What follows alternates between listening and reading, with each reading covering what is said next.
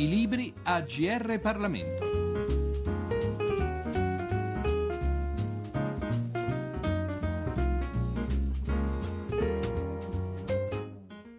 Da Giorgio Cirillo un saluto, un cordiale saluto a tutti gli ascoltatori sintonizzati sulle frequenze del GR Parlamento.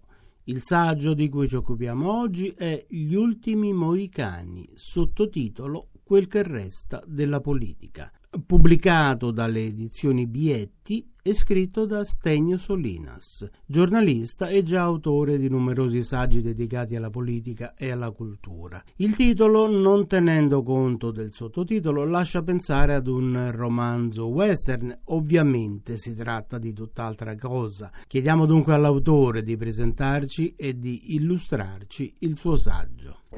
Ultimi moicani, che ha poi come sottotitolo quel che resta della politica, è un'analisi di partiti militanti, intellettuali, ideologie, visioni del mondo, destra e sinistra, insomma un po' il racconto di come la fine del Novecento abbia chiuso l'ultimo atto della politica che è stata sostituita da un'economia come un destino e un po' anche da una degradazione che ha pochi eguali come condizione normale è una marcord generazionale, quindi ci sono berlusconiani, anti-berlusconiani, democrazia tecnocratica e democrazia telematica, i tripolarismi che sono l'ennesima dire, eccezione all'italiana, i populismi, vale a dire un po' i segni di un tempo che ha ridotto la politica degli ideali, quella un po' appartenente alla mia generazione, che oggi è solo una fantasia nuove generazioni è una tragicommedia tutta italiana che eh, questi ultimi moicani osservano appunto con un occhio disincantato,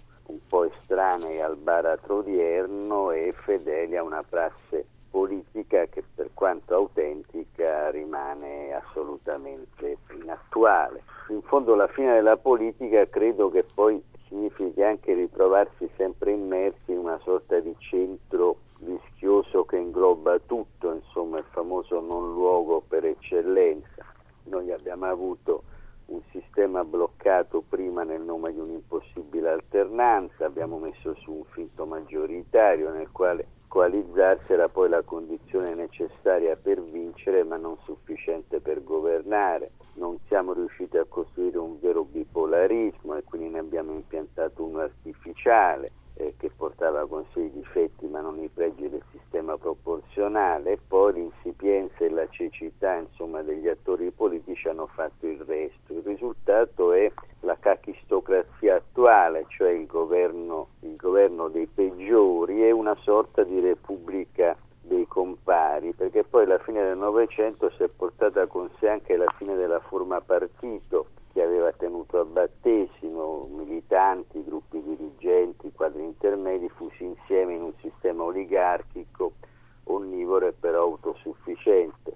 Sulla falsariga di quello industriale che economicamente gli era cresciuto a fianco e che a volta con il Novecento si era inabissato. Quindi diciamo che il post-fordismo non ha riguardato soltanto la fabbrica, ma al posto di delocalizzare, ridurre, tagliare e concentrare, il sistema dei partiti si è mosso nella sua totalità in una logica in cui il militantismo che scompariva di pari passo con il venir meno delle fedi politiche veniva sostituito da un professionismo remunerato, gente che non viveva più, come diceva Weber, per la politica, ma più semplicemente di politica e quindi poi Lusi, Fiorito, eccetera, vengono da qui, da partiti che incassano molto di più di quello che spendono e che capitalizzano ciò che non è loro. La castistocrazia sostituisce la passione politica con l'interesse economico e il controllo delle risorse, il comparaggio poi ne assicura la tenuta e ogni volta che l'opinione pubblica esasperata si fa sentire vengono elaborati nuovi marchingegni perché nulla in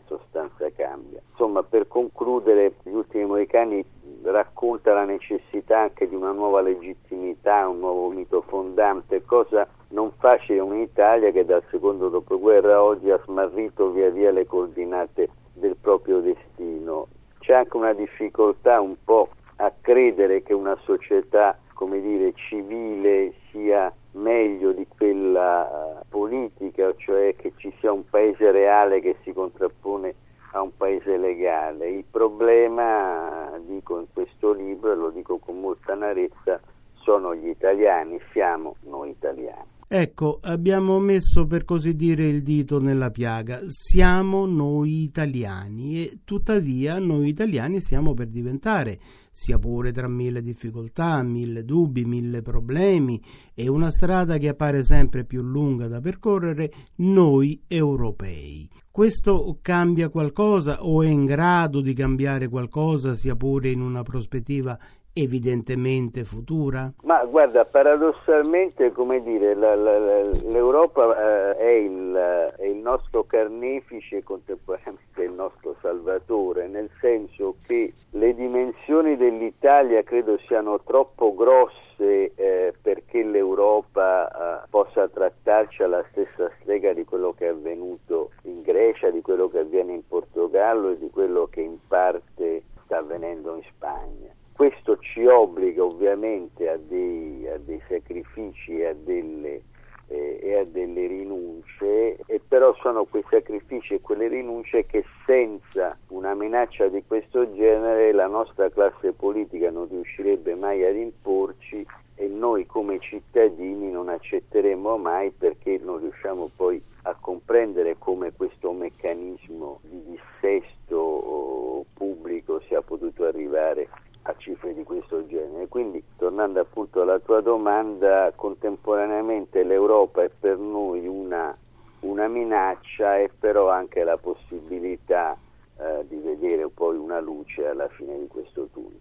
Mi fa piacere che dopo un quadro giustamente, innegabilmente negativo e pessimistico, eh, tu abbia concluso con quella frase che è diventata un po' un luogo comune, e cioè che dopo tutto e nonostante tutto una luce in fondo al tunnel possa comunque esserci.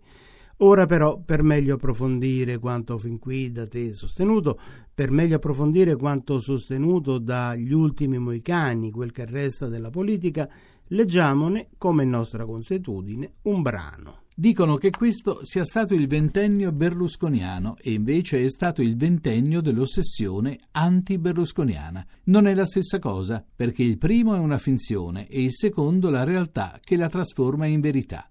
Come ha scritto a suo tempo Luca Ricolfi sulla stampa, il berlusconismo, inteso come fiducia incondizionata nei confronti di Berlusconi, è stato sempre un fenomeno marginale. Fatto 100 il corpo elettorale, il voto al partito di Berlusconi non è mai andato oltre il 20%. E del resto, dal 94 sino all'altro ieri, le elezioni avevano portato alternativamente al governo la destra e la sinistra. C'è di più. Nel 2011, con Berlusconi al governo, un sondaggio di Renato Mannheimer notava, sempre in quell'articolo Ricolfi, certifica che il sogno di carriera nel mondo dello spettacolo attira effettivamente solo una ragazza su cento. La lettura di un'Italia traviata dal berlusconismo, antropologicamente mutata e corrotta, è, insomma, per il sociologo torinese, una balla. Non una balla nuova, per la verità, perché l'idea di una nazione composta da italiani e iloti data, senza scomodare l'antifascismo, almeno mezzo secolo solo che un tempo la presenza del PCI come partito popolare di massa ne permetteva una interpretazione diversa, teneva dentro il grande capitale e le multinazionali, la Chiesa e la CIA, la reazione perennemente in agguato e l'odio verso il progresso, e univa così due cose. Il ritenersi una maggioranza a cui la congiura internazionale dei poteri forti impediva l'accesso alle stanze del potere, Caduto il muro, dissoltosi il comunismo, la sinistra ha trovato la sua ragion d'essere nel considerarsi l'avanguardia intellettualmente colta ed eticamente pura di un popolo di lazzaroni. Così facendo non si è resa conto, o non ha voluto rendersi conto, che c'era una vasta area di scontento, astensioni e schede nulle durante le elezioni, che la parcellizzazione al proprio interno non favoriva le alleanze, ma le indeboliva che il populismo, ritenuto un pericolo da tenere fuori dalla porta di ogni sincero democratico, rientrava dalla finestra mutato di valore. Vendola, Di Pietro, Grillo, che cosa sono se non dei leader populisti costretti a fingersi qualcos'altro? La narrazione del primo, le mani pulite del secondo, le cinque stelle e i vaffanculo del terzo non sono altro che i vizi travestiti da virtù di cui parlava la Rochefoucauld. Il ritratto di un paese moralmente depravato è stato dunque peggio di un delitto intellettuale, è stato un errore politico senza rimedio. Inoltre le capacità e l'appeal dell'Unione Sacrée anti-berlusconiana si sono rivelate nei confronti di quell'elettorato non schierato pregiudizialmente con il Cavaliere minori rispetto a chi veniva additato come il male assoluto. Detto in termini più semplici, una parte non indifferente del Paese ha continuato a pensare che la sinistra non avrebbe fatto meglio della destra e quindi non l'ha votata. L'atteggiamento sprezzante, elitario, virtuoso e qualunquisticamente un po' razzista, un popolo di evasori fiscali e di maniaci sessuali, dei suoi maître à penser, intellettuali e politici, ha peggiorato il quadro ed è singolare osservare come anche ora che il berlusconismo di fatto è tramontato, l'antiberlusconismo continui a costituire la ragion d'essere dei suoi avversari. Abbiamo dunque presentato Gli ultimi moicani, quel che resta della politica, pubblicato dalle edizioni Bietti di Milano e scritto dal giornalista e scrittore Stegno Solinas. Da Giorgio Cirillo, grazie per l'ascolto e a risentirci al nostro prossimo appuntamento.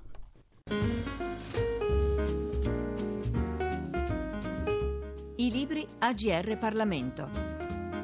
Per segnalare saggi di storia, politica, sociologia e diritto, scrivere a grplibri.it.